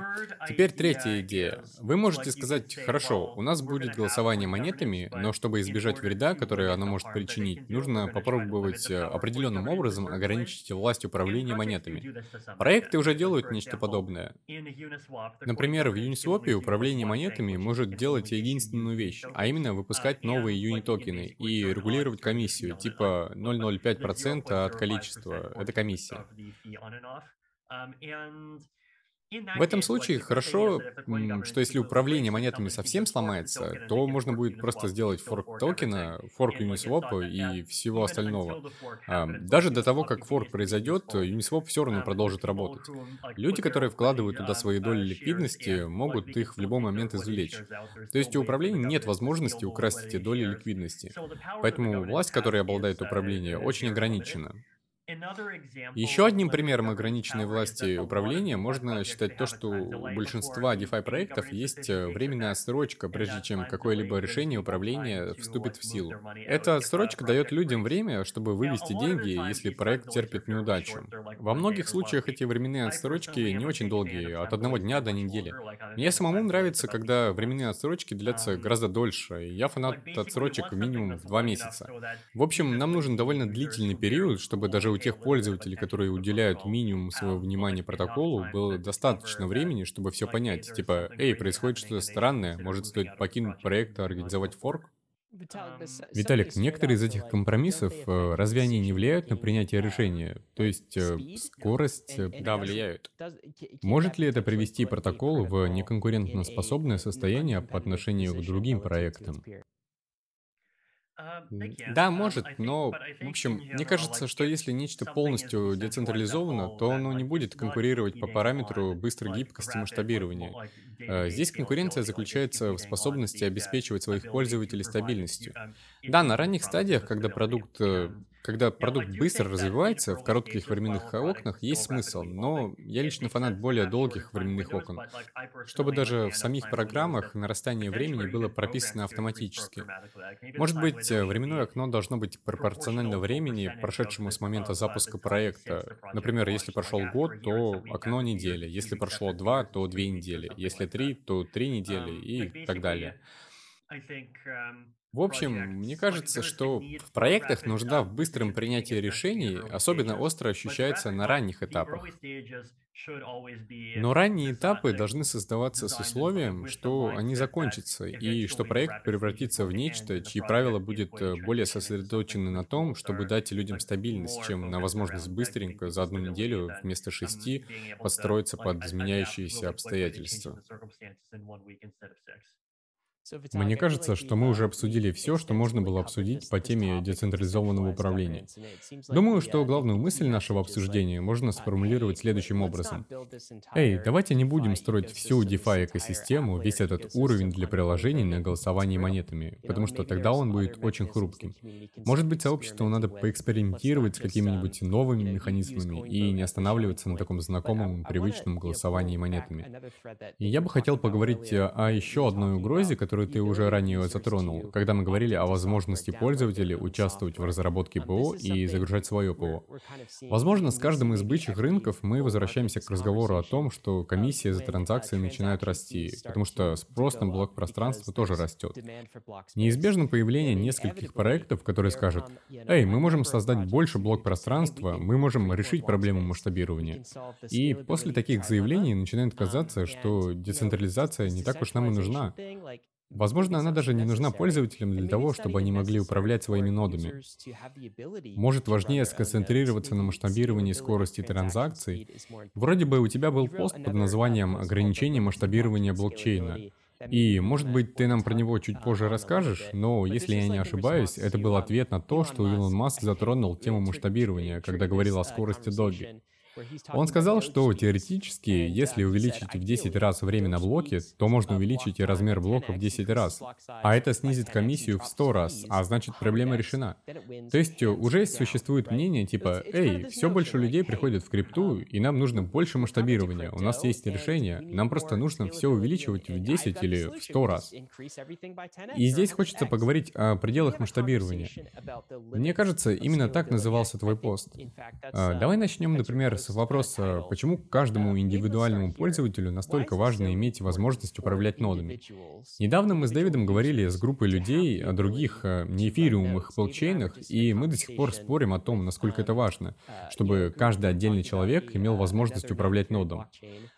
Люди, с которыми мы говорили, считают, что это не важно. И, наверное, ты вполне сможешь объяснить нам, почему они придерживаются этой критической точки зрения. Хочется услышать твое мнение. Почему каждому отдельному человеку важно пользоваться неверифицированными блокчейн-нодами? То, что делает с помощью блокчейн-нодов, э, я думаю, что игнорирование участия могло бы стать лучшим вариантом, чем отсутствие верификации, потому что что делает нод? Он проверяет, верифицирует каждый появляющийся блок. Он проверяет, все ли в блокчейне происходит по правилам. Если, например, все пользователи эфириума переключатся на использование клиент-like, э, может случиться следующее. Больше 50% участников консенсуса, то есть э, майнеры или стейкеры, могут собраться и сказать, «Эй, мы собираемся изменить правила. Мы собираемся, скажем, слить э, DeFi фонды, чтобы выпустить еще 5 миллиардов монет для наших друзей. Или мы собираемся удвоить процентные ставки стейкинга, потому что мы так решили, и все. То есть пользователи окажутся в очень невыгодном положении, и даже если они поднимут бунт против таких изменений, то их клиенты просто примут любой блок по умолчанию. Пользователь вообще может не видеть, что происходят какие-то изменения, и что новые блоки больше не действуют в соответствии со старыми правилами, потому что все, что они видят, это заголовки. И из-за этого пользователи не будут э, по умолчанию отвергать новые блоки, а начнут с ними взаимодействовать, чтобы у них все работало. Поэтому только спустя часы после того, как все это произойдет, пользователи смогут это разглядеть. Конечно, может быть, лидер какого-нибудь сообщества забьет тревогу, и затем в течение пары часов эта тревога распространится в соцсетях, а уже через пару часов проснутся и другие люди. Но хорошо, к тому моменту, когда пользователи поймут то, что происходит, и то, что им это очень не нравится, все уже произойдет, и можно будет уже часов как 8 наблюдать за результатом изменений. Угадайте, что будет э, к моменту, когда огромное количество по-настоящему важных вещей начнет случаться. Сразу же появятся огромные сообщества, которые будут чуть ли не заранее настроены против перемен на чейне. И именно на пользователях будет лежать тяжелое бремя определения того, как чейн будет меняться. Или на создателях, потому что пользователи смогут делать свой форк. Но, кстати, если пользователи сделают форк, э, это поставит их в невыгодное положение, потому что если блокчейн уже достаточно большой, он тяжело синхронизируется, и его синхронизация займет неделю вместо одного часа. Поэтому придется долго ждать, прежде чем форк можно будет запустить. Получается, что любое развитие событий приведет к одному. Все оборачивается против пользователей, которые пытаются поднять бунт против каких-то изменений. То есть нет защиты против элит? Э, вот как бы ты описал эту ситуацию в своей статье. Точно, все происходит в пользу элит, и они по умолчанию выигрывают. В это же время, если взять что-то типа биткоина или эфириума, где очень много пользователей управляют нодами, эфириум отлично с этим справляется. Возьмем, к примеру, наши безупречные клиенты или, например, тот факт, что мы делаем фундаментально верифицированный эфириум и все это время его улучшаем. То есть, э, если у тебя есть много пользователей, которые управляют нодами, то случается следующее. А если большинство из этих людей тихонечко соглашаются с изменениями протокола и проталкивают эту идею, то тогда пользователи будут по умолчанию видеть, что эти блоки недействительны и будут их игнорировать, да? А когда пользователи проснутся, они увидят, что есть один чейн, и этот чейн по какой-то причине включает в себя 80% стейкеров, которые с точки зрения пользователей просто в офлайне. То есть все, что они видят, это свой чейн и 20% стейкеров, или что-то вроде этого, которые продолжают осуществлять стейкинг на чейне. Поэтому они просто думают, окей, 80% стейкеров просто вышли в офлайн, в то время как на самом деле эти 80% стейкеров продолжают создавать свой собственный чейн с другими правилами. Но пользователи просто автоматически, они, конечно, могут увидеть ошибку, показывающую, что блок недействителен, и с точки зрения пользователя все выглядит очень похоже на то, что 80% просто в офлайне. То есть э, здесь стандартная настройка дает пространство для совершения этого заговора с целью изменения правил игры. И если этот заговор проваливается, то в случае с Proof of Stake валидаторы просто становятся неактивными и как минимум теряют большое количество денег, а все остальные пользователи ощущают на себе что-то вроде небольшого регресса в течение пары-тройку дней, то есть э, вместо получения блока раз в 12 секунд, они будут получать его раз в 60 секунд или типа того. И это, в общем, нормально. Да, конечно, стоимость газа взлетит на какой-то период до 2000, но чейн продолжит работать. Это такая ситуация, где стандартная настройка работает в пользу обычных пользователей, и люди, которые настроены против форка, не так уж и страдают. А люди, которые пытались протолкнуть форк, оказываются в ужасном положении. Чем ближе мы сможем подобраться к подобной схеме, тем лучше. И чем дальше мы от нее отодвигаемся, тем хуже. Чтобы такая схема могла существовать, нужно не только, чтобы обычные пользователи могли управлять нодами, а еще, чтобы эта схема была достаточно простой для того, чтобы эти обычные пользователи ими управляли. То есть, э, чтобы они сами хотели этого делать и не ленились. И если, к примеру, чтобы запустить нод нужно две трети места на твоем жестком диске, то, конечно, технически ты можешь его запустить, но в реальности, если тебе нужны еще игры на твоем ноутбуке, то вряд ли ты захочешь запускать нод. И ты будешь такой типа, эй, да пофиг, скачай лучше какой-нибудь легкий клиент и тому подобное. Но, с другой стороны, если нод будет занимать только 10% твоего жесткого диска, то внезапно кажется, что запуск нода — это достаточно привлекательная перспектива. Мне кажется, нам надо стремиться к тому, чтобы нод одновременно был чем-то доступным для обычных uh, пользователей и тем, что пользователи могут делать, даже если они ленивые и не очень горят желанием терпеть огромное количество неудобства. И мне кажется, мы вполне можем этого достичь. Даже несмотря на то, что блоки эфириума такие большие, команда упорнейшим образом работает над улучшением эффективности пользователей. А отсутствие фиксирования места может означать, э, что можно получить э, верификационные ноды, которые не требуют никакого пространства на жестком диске. Истечение срока места может означать, э, что место, нужное на жестком диске для хранения нода, снижается до 40 гигабайт или еще меньше. В конце концов, появится возможность э, внести ZK Snark в виртуальную машину эфириума, и тогда ноду будет проверять Stark вместо того, чтобы верифицировать транзакции. Конечно, ноду в любом случае придется верифицировать э, доступность э, данных, но мы не можем достичь этой схемы, где очень просто управлять нодом. Даже сегодня, без э, нареченных нам технологий из э, всех самых высокоэффективных и распространенных блокчейнов, именно эфириум наиболее близок к миру, где управлять нодом э, очень просто. И это то, что мы стремимся сохранить и приумножить. Виталий, конечно, нам хочется и дальше продолжать разбирать эту тему, но я бы хотел задать тебе вопрос немного из другой области.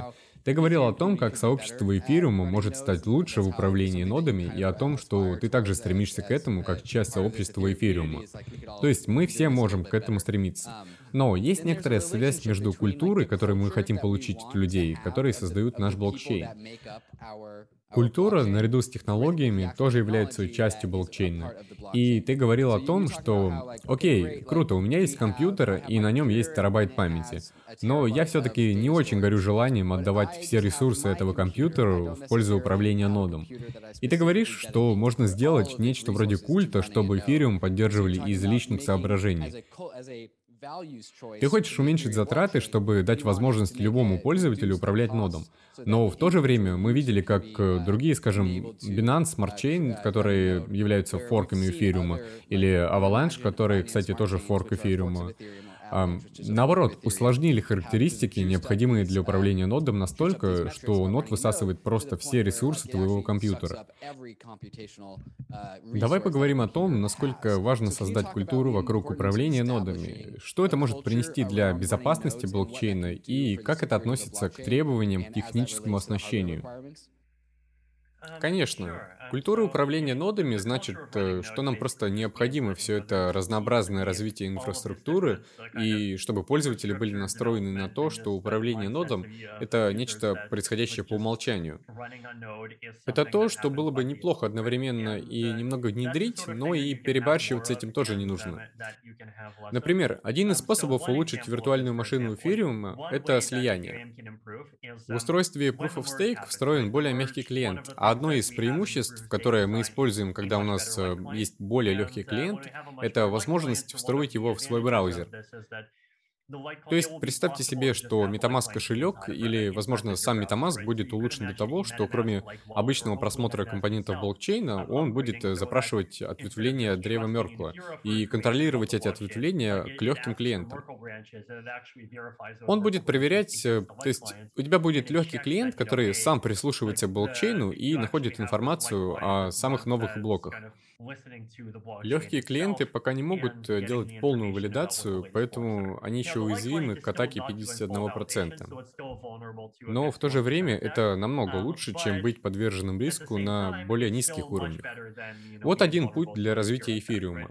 И я думаю, что эфириум действительно улучшится в данном ключе после слияния, и после того у него появятся все эти недооцененные преимущества слияния. И тогда у эфириума точно появится больше желающих управлять нодом. Еще один пример, если управление нодом со своего локального компьютера будет становиться все проще и проще, а сейчас над этим ведется очень кропотливая работа, то тогда, если мы представим, что все больше людей начнут э, запускать свои собственные ноды, э, тогда вместо того, чтобы говорить э, с Инфурией, они могут просто когда они получат доступ к различным приложениям на эфириуме, в процессе их разработки, они могут э, просто говорить со своим собственным нодом, и их нод будет давать им информацию о блокчейне. Я думаю, что свой нод даст людям больше преимуществ приватности, то есть э, для пользователей он может быть э, очень даже полезен. Но как только число пользователей, управляющих нодом, возрастает до критического, то тогда для механизма Proof of Stake э, очень тяжело ратифицировать элиты или пулы, или майнинг пулы, или майнинг элиты. Поэтому у них не получится без ведома других людей совершить свой злостный захват. Кроме того, управление нодами ограничивает э, власть принятия решений, которые обладают централизованные провайдеры при принятии решений. Будут ли они принимать хардфорк или нет? Э, конечно, они не из злого плоти, но все-таки их решения бывают э, довольно-таки спорными. Поэтому, чем больше людей заинтересованы в управлении нодами, тем больше нулевой уровень, как крайняя мера принятия решений, становится демократическим. Виталик, у нас было много разговоров с людьми, оправдывающих э, чейны с высокой пропускной способностью, будем так их называть. И вот как бы они отреагировали на то, что ты говоришь. Э, Все, что ты говоришь, Виталик, э, очень здорово, если бы каждый управлял своим нодом. Но в реальности они скажут, Виталик, сколько из твоих знакомых управляет своим эфириум нодом? Ну, конечно, может быть, из э, твоих знакомых многие так делают, но в случае с обычными людьми, действительно ли они готовы это делать? Подтекст здесь такой, битва уже проиграна. Уже поздно. Эфириум уже очень сильно зависит от третьих сторон, таких как э, Инфурии и Alchemy, которые обеспечивают некоторые сервисы уровня приложений. Ну, типа мы уже прошли ту стадию, когда у пользователей была возможность использовать э, свой собственный нод. Я понимаю, что это мог бы быть неплохой баланс сил, но что если мы уже пропустили этот момент и поняли, что в реальном мире это непрактично? Может ли это увеличить пропускную способность в огромное количество раз? Неужели это настолько плохо? И можно ли сказать, что Ethereum даже сегодня фактически не позволяет обычным пользователям управлять нодом? Почему бы нам просто не пойти на этот компромисс? Это такой компромисс, э, как в случае, вроде ты уже писал об этом посты, в случае с биткоинерами, которые были не очень довольны слабой субъективностью. Но для эфириума, например, это нормально. И есть ли в идее, что пользователям надо управлять своим нодом, что-то более важное, что показывает, что подобный компромисс нам принимать не стоит? Это снова возвращает нас к извечным спорам и к посту о том, что мы уже говорили. Э, люди хотят, чтобы компромиссы были двусторонними, но они такими никогда не бывают, понимаешь?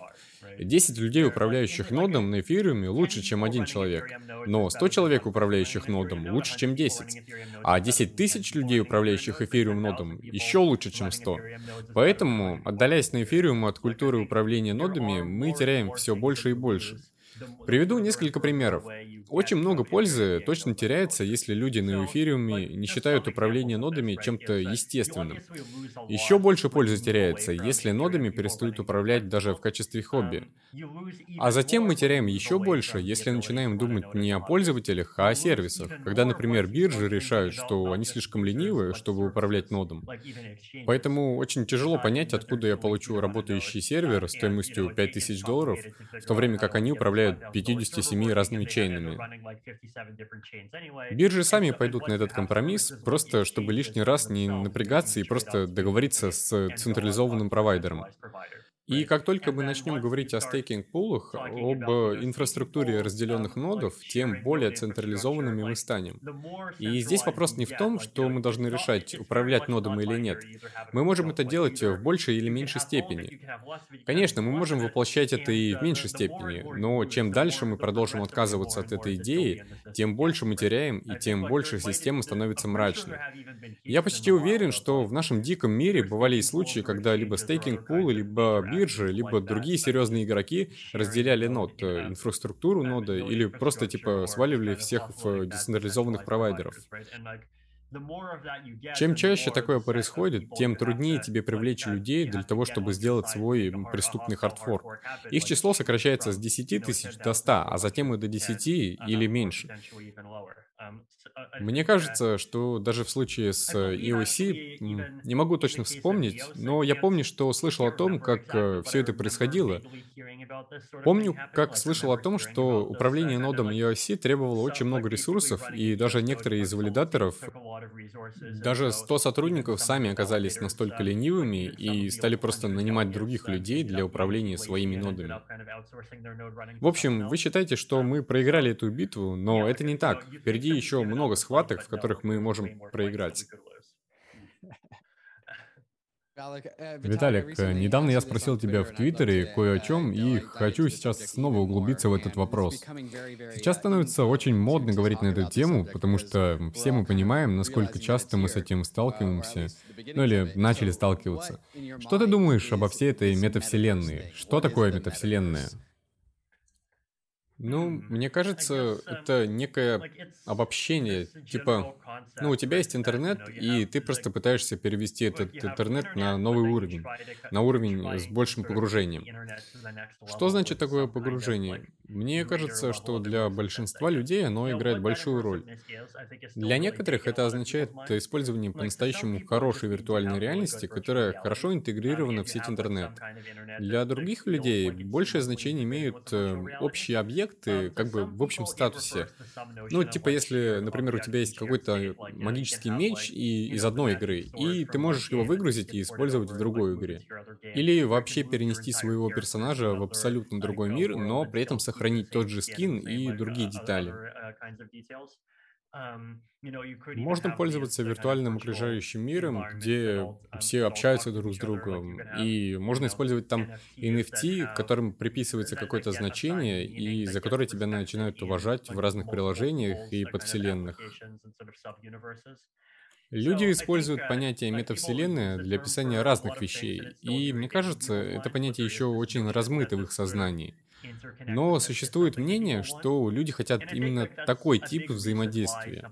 И я думаю, что это важная причина, почему что-то типа эфириума очень подходит для того, чтобы быть э, центральной частью метавселенной.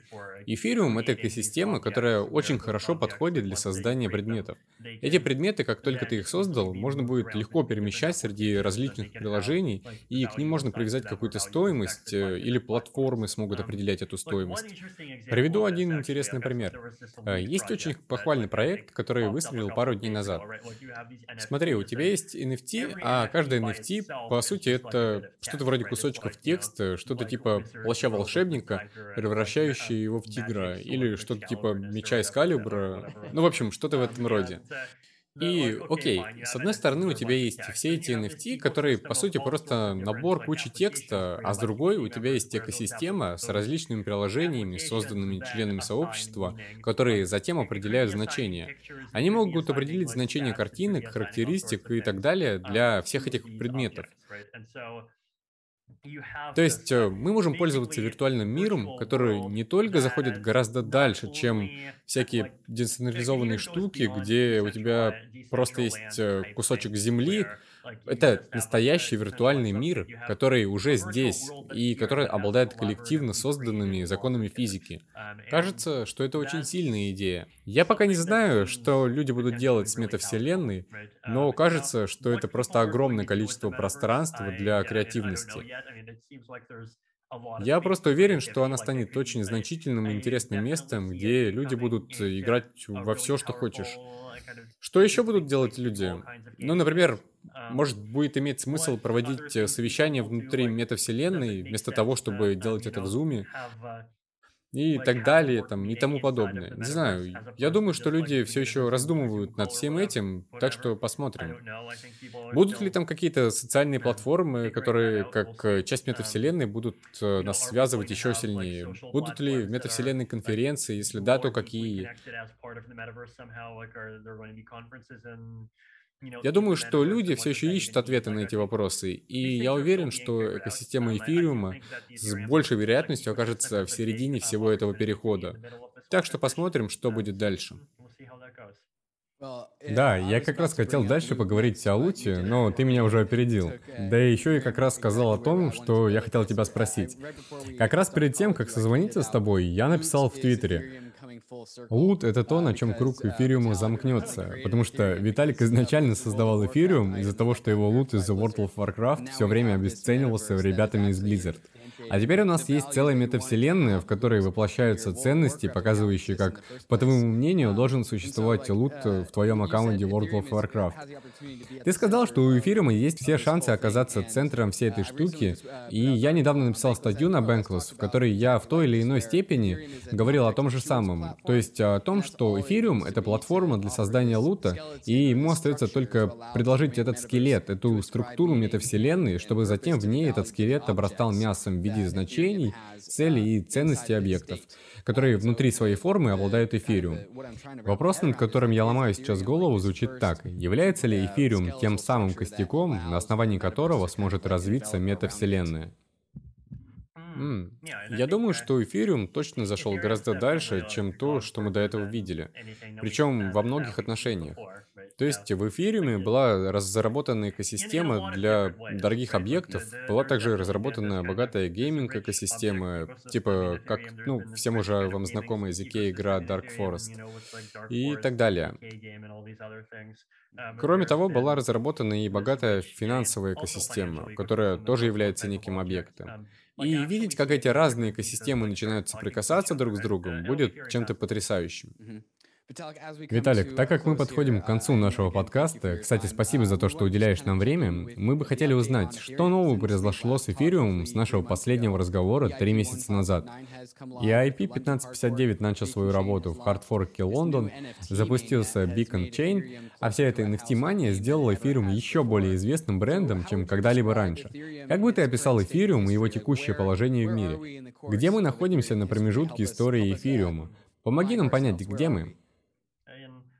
Мы уже на финишной прямой к слиянию, и сейчас, мне кажется, это самое важное. После того, как мы внедрили IP 1559, не осталось никаких видимых преград на пути для преодоления которых нам надо было прямо костьми лечь. И IP 1559 выполняет две важные задачи. Правильное сжигание и увеличение КПД проведения транзакций для майнеров. Не знаю, как по вашему опыту, но для меня намного проще отправить транзакцию, чтобы ее включили в блок, и больше не беспокоиться о соотношении газ-комиссии. Вдобавок к этому всему, и IP1559 также доказывает миру, что экосистема эфириума очень хорошо приспособлена к значительным изменениям, и что это уже не какое-то дутое ПО. Мне кажется, что уверенность людей в том, что слияние — это нечто неизбежное, растет. Это очень значительное изменение, и кажется, что все это уже очень давно тянется, но уже в начале 2020 года существовала популярна среди биткоин-максималистов позиция, что слияние никогда не случится. И с того момента они, как очевидно, перешли на другие споры и, по-видимому, просто приняли, что Proof of Stake случится. Но, конечно же, они считают, что это очень плохо. Когда ты развиваешься настолько быстро, что другим людям приходится менять свои суждения, это знак, что ты все делаешь правильно. Я бы сказал, что это был ответ как бы изнутри эфириума, сосредоточенный на том, где находится эфириум в качестве протокола. Но как насчет внешней составляющей эфириума? Например, все эти регуляторы пытаются понять, что происходит в DeFi. У нас эти милые пингвины, с которыми, наверное, скоро начнут играть дети после уроков. С социальной точки зрения, где сейчас эфириум? И как его принимают в качестве социальной технологии? Мне кажется, что мы наконец-то начали пробиваться, и это очень здорово, что у нас это получается. NFT-пространство внесло в этот процесс огромный вклад, потому что это пространство показало, что у нас тут не только скучные любители финансов, то есть, э, что в эфириуме есть э, что-то действительно крутое и интересное. Есть огромное количество деятелей искусства, продающих свои NFT. Интерес к эфириуму также возрастает и среди геймеров. То есть появляется экосистема, где люди могут делать э, любые крутые, креативные, смешные штуки. И NS медленно продолжает продвигаться вперед, и у них там вроде некие трудности, потому что у них высокие комиссии на транзакции, и там очень дорого с чем-либо взаимодействовать.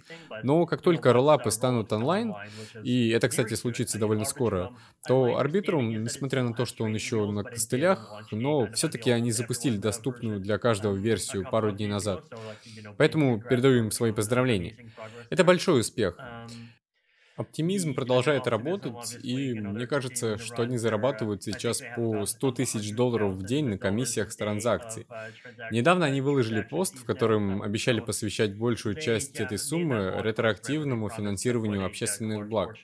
То есть э, мы сейчас говорим почти о 100 тысячах долларов в день, которые будут тратиться на ретроактивное финансирование общественных благ, что даже больше, чем бюджет биткоина. Будь здоров. Спасибо. Роллапы начинают использоваться все чаще, и я думаю, что это очень... Одна из сфер, в которой я был очень положительно настроен, я думал, что как только появятся штуки типа циклической синхронизации и ZK Snark, люди сразу же начнут использовать их для платежей. Но все оказалось иначе. Стало ясно, что нам нужна более высокоэффективная экосистема. Виртуальная машина эфириума с различными приложениями на роллапе — это то, во что люди могут легко погрузиться. Сейчас это и происходит. Я имею в виду погрузиться погружение. И как только оно полностью закончится, комиссии начнут падать, а интерес к тому, чтобы создавать что-то крутое и интересное на эфириуме возрастет. Это очень круто, и я жду этого с нетерпением. Да, мы говорили о том, что пора собирать чемоданы и отправляться в земли второго уровня, потому что там жить дешевле. Какие технологии, по твоему мнению, мы сможем для себя открыть с помощью второго уровня, которые мы не могли раньше использовать из-за расчетов и комиссий на мейнчейне?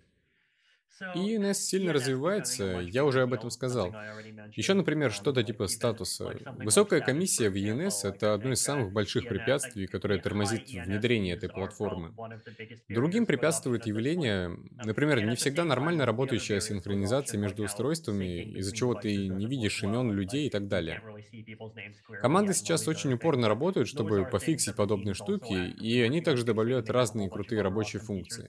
Надеюсь, что статус-кво ослабится, как только второй уровень и другие штуки будут полностью внедрены. Вся эта гейминг-индустрия Надеюсь, что ZK играм не придется до конца своих дней торчать э, в тестовой сети. Кроме того, что все эти нефинансовые приложения и справки, то есть делаются жалобы по поводу различных аккаунтов. Большее внедрение штук типа конвертера POIP и Proof of Humanity и других подобных протоколов. Я имею в виду, что вся нефинансовая экосистема эфириума будет иметь возможность расти и давать доступ людям, которые пока еще не разбогатели просто от того, что поддержали у себя эфир в течение нескольких последних лет. Виталик, uh, эфир недавно отметил свой шестой день рождения. Это значит, что он с нами уже шесть лет. Uh, Было очень здорово пообщаться с тобой, особенно понимая, через сколько трудностей нам уже пришлось пройти. Хочу задать тебе последний вопрос. Каждый год э, вроде бы было что-то такое новое, что-то трендовое. В 2015 году был запуск, а потом DAO где-то в 16 ICO в 17 Как ты думаешь, какое слово или фраза могут стать э, темой года для эфириума в 2020 2021 году. Я бы сказал um, масштабирование. Как с точки зрения технического масштабирования, я говорю о роллапах, которые наконец-то будут онлайн, так и с точки зрения социального масштабирования. То есть включение не только финансового сообщества, но и людей из других обществ, которые активно начинают включаться в эфириум. Кроме того, um, эфириум все больше становится неким культурным мейнстримом. А еще с точки зрения масштабирования первого уровня эфириума, процесс пока еще не запущен, но все уже идет к этому, и люди уже более уверены, что этот процесс произойдет. В общем, масштабирование во всех смыслах этого слова. Круто. Виталик, еще раз огромное спасибо тебе за то, что присоединился к нам на Bankless. Спасибо, что позвали. Ребята, внимание, у нас есть для вас пара ссылок на блог Виталика. Первая на статью, о которой мы говорили в начале, и которая называется «Уходим от управления голосования монетами», чтобы вы могли прочитать текст и вникнуть в детали. Кроме того, почитайте статью «Ограничение блокчейн-масштабирования», о которой мы говорили во второй части. А теперь, как всегда, поговорим о рисках и предупреждениях. Эфир — это риск, крипта — это риск, DeFi — это риск. Конечно, ты можешь потерять все, что туда вложишь, но мы на правильном пути. Это это переломный момент, и мы рады, что ты с нами на Бэнклс. Спасибо большое.